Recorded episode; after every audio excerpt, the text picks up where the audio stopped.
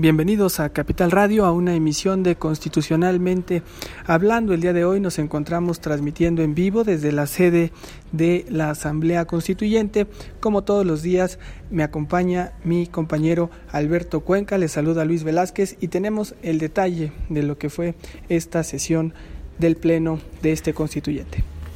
Hola Luis, hola amigos de Constitucionalmente Hablando, pues la sesión del jueves 3 de noviembre, de este jueves 3 de noviembre, en la Asamblea Constituyente, se realizó en un ambiente extraño, con muchos pronunciamientos y llamados a los faltistas, señalamientos de ausentismo de las distintas bancadas eh, y también eh, eh, ventilándose ya la posibilidad de que, o llamados a exhortos a que el periodo de, que tienen los asambleístas constituyentes para aprobar eh, la Carta Fundamental de la capital del país se extienda a más allá del 31 de enero de 2017.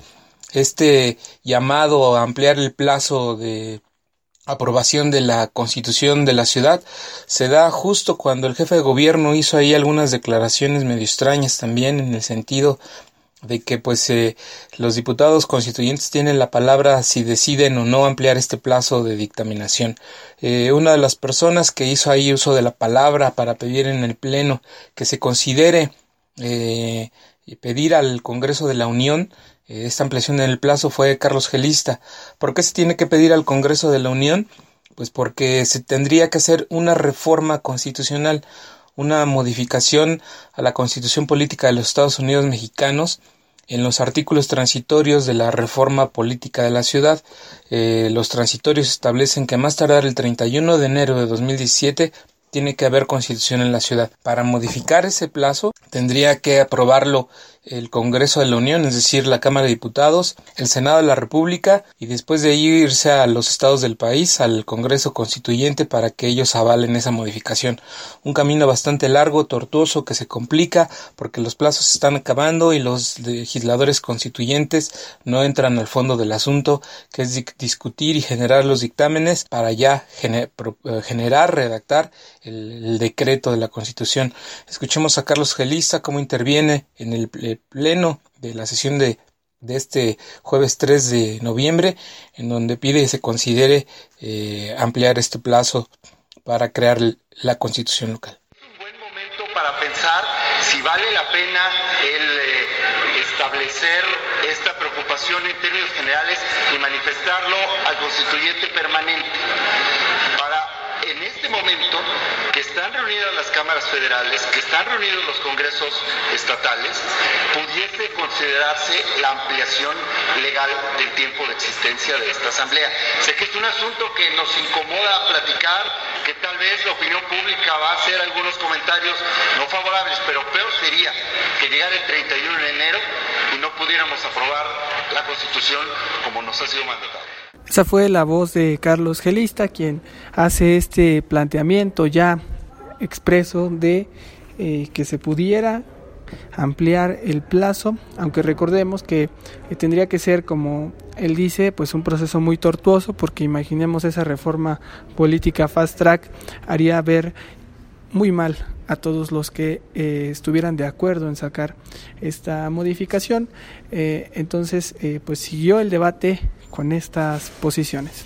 Pues ya después de que habló mm, Carlos Gelista, que otro que tomó la palabra, pues para hacer este señalamiento de que no se ha entrado al fondo, de que no hay dictámenes, de que no tiene mucho sentido que se convoque a sesiones del Pleno de la Asamblea Constituyente cuando no hay materia, fue Roberto Gil, el senador del PAN, que fue presidente de la Cámara Alta, llegó al, al recinto de Jicotencal donde sesiona la Asamblea Constituyente Pasó lista de asistencia, estuvo menos de media hora ahí y se retiró. Cuando se le preguntó pues por qué se iba si la sesión todavía no había iniciado, pues él dijo que no tenía sentido estar sentado escuchando cientos de iniciativas, cuando en el Senado de la República hay mucho trabajo que hacer, cuando estaba en puerta la comparecencia de la canciller eh, y el Senado tiene ahí una tarea fundamental como mecanismo de control de la política exterior del país, y pues acá en la Asamblea Constituyente pasaban los minutos y no iniciaba la sesión. Recordemos que eh, la convocatoria a las sesiones de la Asamblea Constituyente es a las 10 de la mañana, pero eran pasaban las 11 de la mañana y la sesión todavía no iniciaba, entonces Roberto Gil dijo adiós, tengo cosas más importantes que hacer, se fue, pero no sin antes dejarnos esta declaración. Para discutir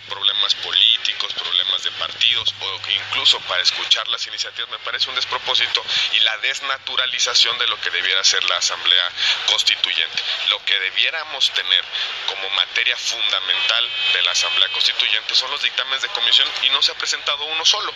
En consecuencia, eso es lo que debiera estar discutiendo la Asamblea Constituyente. Son poco más de las 11 de la mañana, una hora de retraso del inicio de la sesión y no hay nada que discutir más que cientos de iniciativas registradas. Hay un problema de concepto sobre lo que debiera ser la Asamblea Constituyente. Yo en lo personal no creo que la función de la Asamblea Constituyente es deliberar sobre asuntos distintos a los dictámenes que presente la Comisión. Ya han pasado varios meses y no hay un solo dictamen que pueda ser valorado en términos de la responsabilidad esencial de esta Asamblea, que es aprobar la Constitución de la Ciudad de México. Escuchamos a Roberto Gil haciendo este planteamiento de pues yo mejor me voy, tengo cosas más importantes en el Senado de la República que estar aquí escuchando 300 iniciativas de mis compañeros que no han tenido la capacidad de eh, sentarse ya a dictaminar en las comisiones, pero por el otro lado dicen pues que nos den más tiempo, ¿no? Un tiempo que hemos estado viendo se ha desperdiciado, ha pasado más de un mes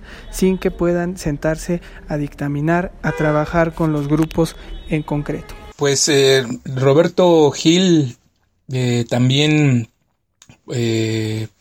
eh, hizo un señalamiento sobre qué pasaría si no se eh, llega con la, el decreto de constitución al plazo del 31 de enero de 2017. Él dice que no hay una cláusula de salida, es decir, eh, si el Congreso de la Unión no modificara el plazo para crear la constitución local, habría un vacío jurídico.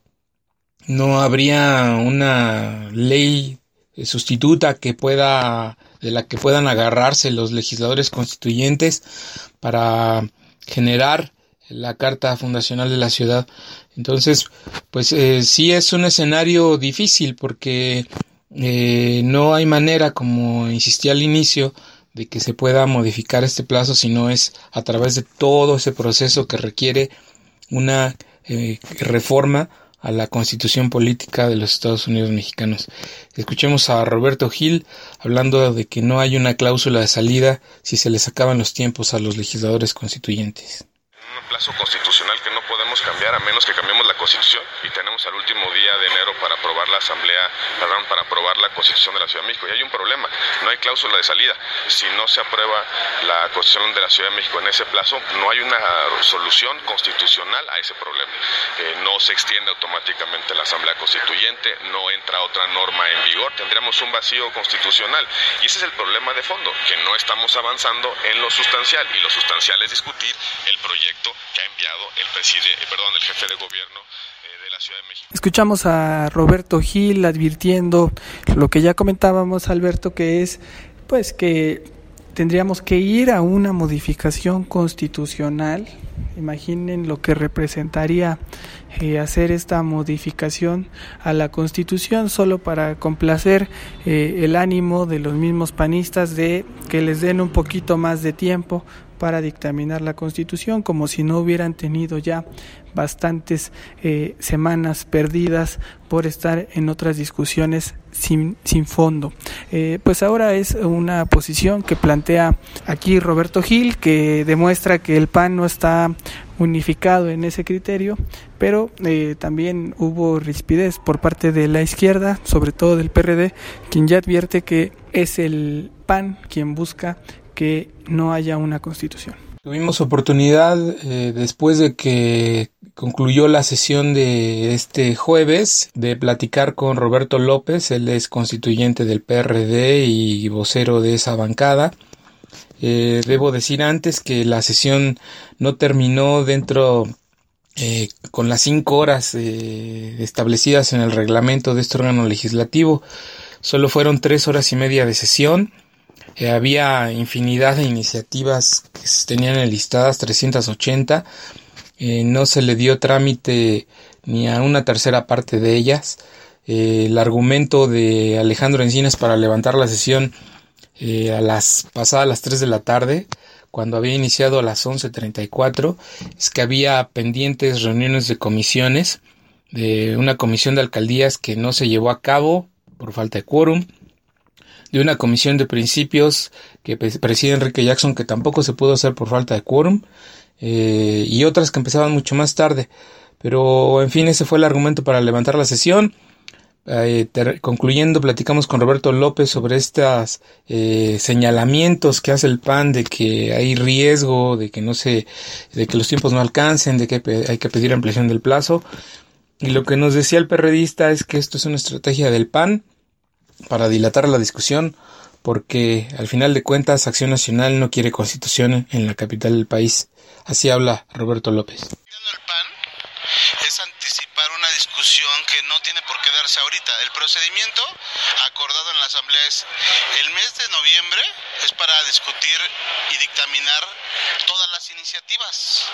Los ciudadanos todavía están hasta el 8 de noviembre presentando y tenemos todo el mes de noviembre para dictaminar. Es más, el diputado Gelista propuso en la comisión de Carta de Derechos, por ejemplo, que iniciáramos el dictamen el 17 de noviembre para que tuviéramos tiempo de terminar el 30 es como cuando dices que vas a un partido de fútbol, todavía no empieza ni el primer tiempo y ya estás pidiendo tiempo extra. Es decir, se está adelantando una discusión porque en realidad lo que está de fondo, creo yo, es que el PAN lo que quiere es que no haya constitución.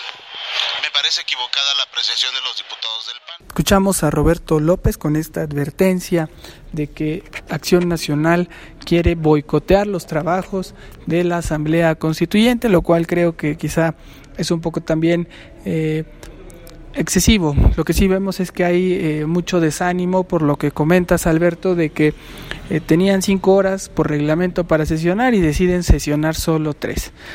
No solo es eso, sino también el problema que se ha venido dando de ausentismo, de licencias, de cambios, de legisladores donde lo único que demuestran es que no le están dando a la Asamblea Constituyente el papel que merece. Pero bueno, eh, sabemos que también eh, hubo declaraciones por parte de el presidente de la Asamblea Constituyente Alejandro Encinas, quien en otras ocasiones también ya había eh, hecho un llamado a los legisladores de asumir con responsabilidad el papel que les mandató las urnas y también el Congreso de la Unión. Con quien también hablamos al final de la sesión sobre este tema fue con Alejandro Encinas, el presidente de la mesa directiva de la Asamblea Constituyente. Él dice que sí hay tiempo, que sí se puede sacar la Constitución en el plazo establecido. Dice que bueno, pues aunque hay infinidad de iniciativas, muchas de ellas está seguro que coinciden con el proyecto de eh, constitución que les remitió el jefe de gobierno. Entonces que una vez que eh, todos estos papeles se sistematicen, eh, se ordenen se clasifiquen por temas, eh, habrá una reducción importante en la, eh, en la carga de trabajo y les dará tiempo a las comisiones eh, legislativas de sacar los dictámenes. Hasta este jueves 3 de noviembre había 919 iniciativas y propuestas ciudadanas que llegaron a la Asamblea Constituyente. Todas ellas las tienen que analizar para su eventual incorporación en los dictámenes de las ocho comisiones. Otro dato importante es que estas ocho comisiones tienen hasta el 30 de noviembre para generar los dictámenes, es decir, menos de un mes para poder sacar los documentos fundamentales con los que en el Pleno se discutirá artículo por artículo el proyecto de constitución. Y mientras todo esto eh, ocurría, vamos a escuchar a Alejandro Encinas cómo nos explica todo este proceso, de que si hay tiempo, eh, porque pues él se muestra demasiado confiado. Escuchemos constitucional, yo creo que la Asamblea debe cumplir su responsabilidad el 31 de enero y no deberíamos eh, eh, este, pensar en una prórroga que requeriría, por ejemplo, una reforma constitucional. En ese sentido, eh, por supuesto, yo estoy de la convicción de que hay eh, con qué sacar la constitución, eh, más ahora que acaban de conocer todas las iniciativas, se sistematiza la información, va a haber una base de acuerdo muy importante y al mismo tiempo se identificarán las diferencias de fondo que suscitarán el debate. Yo creo que hay tiempo suficiente para cumplir con esta responsabilidad. Ahí están las palabras de Alejandro Encinas en lo que respecta a este optimismo, porque si se logre la constitución en los tres meses que quedan, en que se puedan hacer eh, los dictámenes que tienen que eh, emanar de estas 900 iniciativas al proyecto. Vaya tarea tan compleja, cuánto tiempo tendrán que dedicarle para poder dictaminar en lo que resta para que se pueda llevar a cabo esta constitución. Es muy poco el tiempo, bastantes las iniciativas, pero bueno, Alejandro Encinas dice si nos alcanza el tiempo. Mientras se da esta definición de los tiempos, de los plazos, de que el, proceso va corriendo, el reloj no se detiene, eh, en el Pleno eh, siguen las discusiones superficiales, discusiones de forma, eh, sobre temas que no tienen mucho que ver con la Constitución. Los diputados del PRD se enfrascaron con los de Morena sobre los temas de las, de las faltas, de que hay mucho ausentismo, de que no llegan todos los legisladores. Como decía, la, la sesión inició a las 11.34 de la mañana con solo 62 legisladores.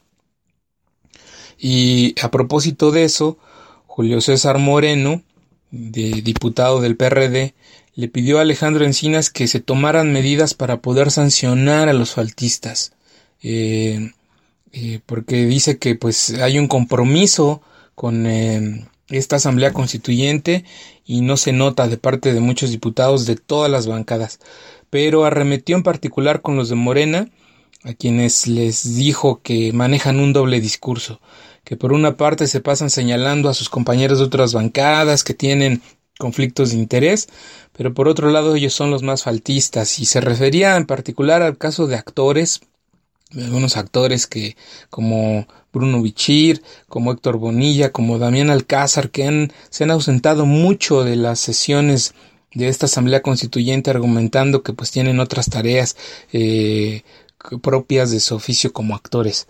Pero escuchemos a Julio César Moreno cómo se va directo en contra de los eh, legisladores de Morena. Es eh, hora que vamos comenzando porque hay muchos faltistas. Por tal efecto, yo le pediría, presidente, fundamento en el artículo primero, numeral segundo del reglamento de esta asamblea, le solicito que dentro de las facultades de la mesa directiva o bien de la mesa de consulta se establezca un criterio para sancionar a los constituyentes faltistas. Y digo esto porque aquí eh, es muy respetable, es muy respetable que hayan grandes, eh, haya que tengan otras ocupaciones, pueden ser incluso grandes actores, pueden ser, eh, no sé, grandes personalidades, pero faltan, faltan y fueron electos. Y además ellos tienen una responsabilidad mayor aquí en este pleno. Se habla mucho y lamento que se aluda a una diputada, Guerrero, a, la diputada Aida, eh, por un tema que ni siquiera es de nuestra competencia sobre el tema de que es ministro de culto. Se alude mucho, pero al menos viene. La diputada asiste. En cambio, quienes la aluden, esa bancada que tanto está poniendo el dedo ese tema, son de los que tienen a los diputados más faltistas de este constituyente, y me refiero a Morena. Lo lamento. Y si quisiera, presidente, que les hiciera un exhorto a todos, pero además le pido, presidente, que haga pública la lista de diputados faltistas. Los faltistas, ese ha sido el calificativo que se ha ganado el partido Morena por tener casos como el de Damián Alcázar, este actor que pues no se ha presentado a la Asamblea Constituyente, un tema eh, que sabemos más bien tiene un trasfondo ahí eh, político que bueno lo que hemos podido indagar es que eh, más bien hay un conflicto entre Ricardo Monreal y Martí Batres por esta candidatura a la jefatura de gobierno en 2018, estas diferencias que se han ido dando y van creciendo al interior de Morena eh, son una de las razones, nos cuentan, que han hecho que eh, Martí Batres no le permita el paso al suplente de Damián Alcázar, quien es alguien del equipo de Ricardo Monreal que se inscribió en esta lista. Ese es uno de, las, eh, de los motivos por los cuales está esta división eh, y que permiten que eh, no llegue un suplente que pudiera ser más productivo y así es como se refleja solo una pequeña parte de lo que es el ausentismo. Pero vamos a ver eh, qué más hubo, qué otro debate o cómo fue que siguió esta discusión sobre el ausentismo, Alberto. Uno de los diputados de Morena que salió a justificar este ausentismo, pues se fue precisamente el actor Héctor Bonilla. Habló por él, habló por Bruno Bichir, eh, por Damián Alcázar y hasta por un diputado del PRD que es músico, que es flautista, Horacio Franco, quien tampoco se le ha visto mucho en la Asamblea Constituyente. Dijo que pues eh, ellos tienen compromisos adquiridos eh, en su trabajo, de lo que ellos viven. Y en el caso de Damián Alcázar explicó que este actor está grabando una serie televisiva en Colombia que le, eh, a Alcázar le habían dicho originalmente que esa serie se iba a grabar en marzo, pero terminó grabándose en estas fechas y pues eso se le empalmó con la agenda de la Asamblea Constituyente, pero no es que desatiendan su, su compromiso y su responsabilidad con la Asamblea Constituyente. Escuchemos a un Héctor Bonilla que pues eh, entre enfadado eh, y serio, enojado, hace esta justificación de las ausencias entre sus compañeros y él mismo. En el caso de Morena, he estado en contacto con Horacio Franco, que eh, fue presentado por el Partido de la Revolución Democrática, y quería aclararles en lo personal la eventualidad de nuestro trabajo. Eh, nosotros tenemos un derecho y una obligación primordial que es trabajar. Y no depende de unos horarios establecidos. Estamos a full con nuestro compromiso, el compromiso que, adquirimos primero con la Constitución y después con Morena, que nos propuso obtener un lugar.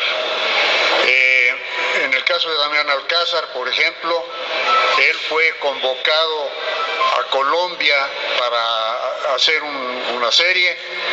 Eh, se supone que iba a empezar en marzo y lo llamaron intempestivamente para que se presentara desde hace, no sé, 15 días más o menos. Eh, estamos en correspondencia con él para tenerle tenerlo al tanto y para que él participe si tiene alguna idea que aportar. No es que nos desentendamos de esto. Incluso eh, Horacio Franco estaba dispuesto a entregar a la mesa directiva un documento que yo suscribiré, eh, hablando en este sentido, eh, de que si somos requeridos, pues nos tenemos que ausentar. Yo actualmente estoy de gira por toda la República con una obra de teatro y es la razón por la que me he ausentado. Igualmente le pasó a Bruno, que estuvo haciendo unas filmaciones y pues queríamos dejar claro que no es eh, simplemente desistirnos de, de nuestro compromiso, sino que hay razones específicas y que estamos asumiendo el compromiso que adquirimos. El compromiso que adquirimos, dice Héctor Bonilla, en esta defensa de su ausentismo, vincula ahí a Horacio Franco del PRD como para decir este mal no solo es de Morena, es del PRD, bueno, es un mal que por lo pronto ha presentado la izquierda, el PRI también. Es un problema general el que se ha dado en la Asamblea Constituyente porque eh, bajo este argumento de que no hay una remuneración, tienen que dedicarse a actividades que sí son remuneradas, olvidando la responsabilidad y el compromiso desde el momento en que lo aceptaron. Debo decir antes para terminar que Damián Alcázar solo eh, asistió a eh, una sesión de las 10 que se han llevado a cabo, la sesión de instalación de la Asamblea Constituyente el pasado 15 de septiembre y después de eso ya no eh, ha asistido más a las sesiones del Pleno. Héctor Bonilla y tiene por ahí como solo dos o tres asistencias y Bruno Bichir pues solicitó que se le llamara a su suplente mientras él iba a hacer una filmación en Puebla. Y bueno, ya para concluir, les comento a los amigos de Constitucionalmente Hablando que eh, el tema del presupuesto en la Asamblea Constituyente sigue, pues sigue vigente, a pesar de que no tienen un peso, los constituyentes siguen debatiendo sobre el tema, siguen los jaloneos. El coordinador de los legisladores de Morena, en una conferencia de prensa, Bernardo Batis, reveló que existe un proyecto de presupuesto de la mesa directiva por 20 millones de pesos, que en su momento se sometería al Pleno. Eh, este tema lo confirmó después el propio presidente de la mesa, Alejandro Encinas, quien dijo que el, todo el recurso se iría a la contratación de personal técnico para el apoyo de las tareas de las ocho comisiones dictaminadoras y de la conferencia de armonización que preside Porfirio Muñoz Ledo. De lo que no dijo Alejandro Encinas y de lo que todavía no tiene certeza es de dónde provendrían esos 20 millones de pesos en caso de que se aprueben, porque eh, expuso, como lo ha dicho otras veces, que el recurso tendría que venir del Congreso de la Unión, es decir, del Senado de la República o de la Cámara de Diputados, o en todo caso del gobierno de la ciudad. Algo que ya no dijo, contrario a lo que antes decía, es que eh, eh, el gobierno federal tendría responsabilidad para aportar recursos. Ahora no mencionó para nada al gobierno federal. Se concretó en decir que es responsabilidad del gobierno de la ciudad y del Congreso de la Unión eh, aportar recursos. Y pues bueno, ah, eh, yo dejo ya ahí este reporte con actividades este viernes 4 de noviembre de algunas comisiones, esperemos que se realicen porque pues también ha habido fallas en el momento de hacer quórum, hay actividades de la Comisión de Justicia, de la Comisión de Buen Gobierno y de la Comisión de Desarrollo Sostenible, además de que hay reunión de la Conferencia de Armonización en donde participan la mesa directiva y los presidentes de, las ocho comisiones dictaminadoras. En esta reunión de la conferencia de armonización buscarán ordenar el trabajo de las comisiones para que sus horarios y sus agendas no se empalmen, porque pues lo que se está viendo es que estos grupos de trabajo citan a reuniones a la misma hora, los mismos días, entonces ahí eh, pues se genera un problema al momento de hacer quórum eh, eh, de logística y pues eso está todavía complicando más el trabajo de la Asamblea Constituyente. Así llegamos al final de Constitucionalmente Hablando. Se despide de ustedes Luis Velázquez. Nos escuchamos mañana. Hasta mañana, Alberto. Hasta luego.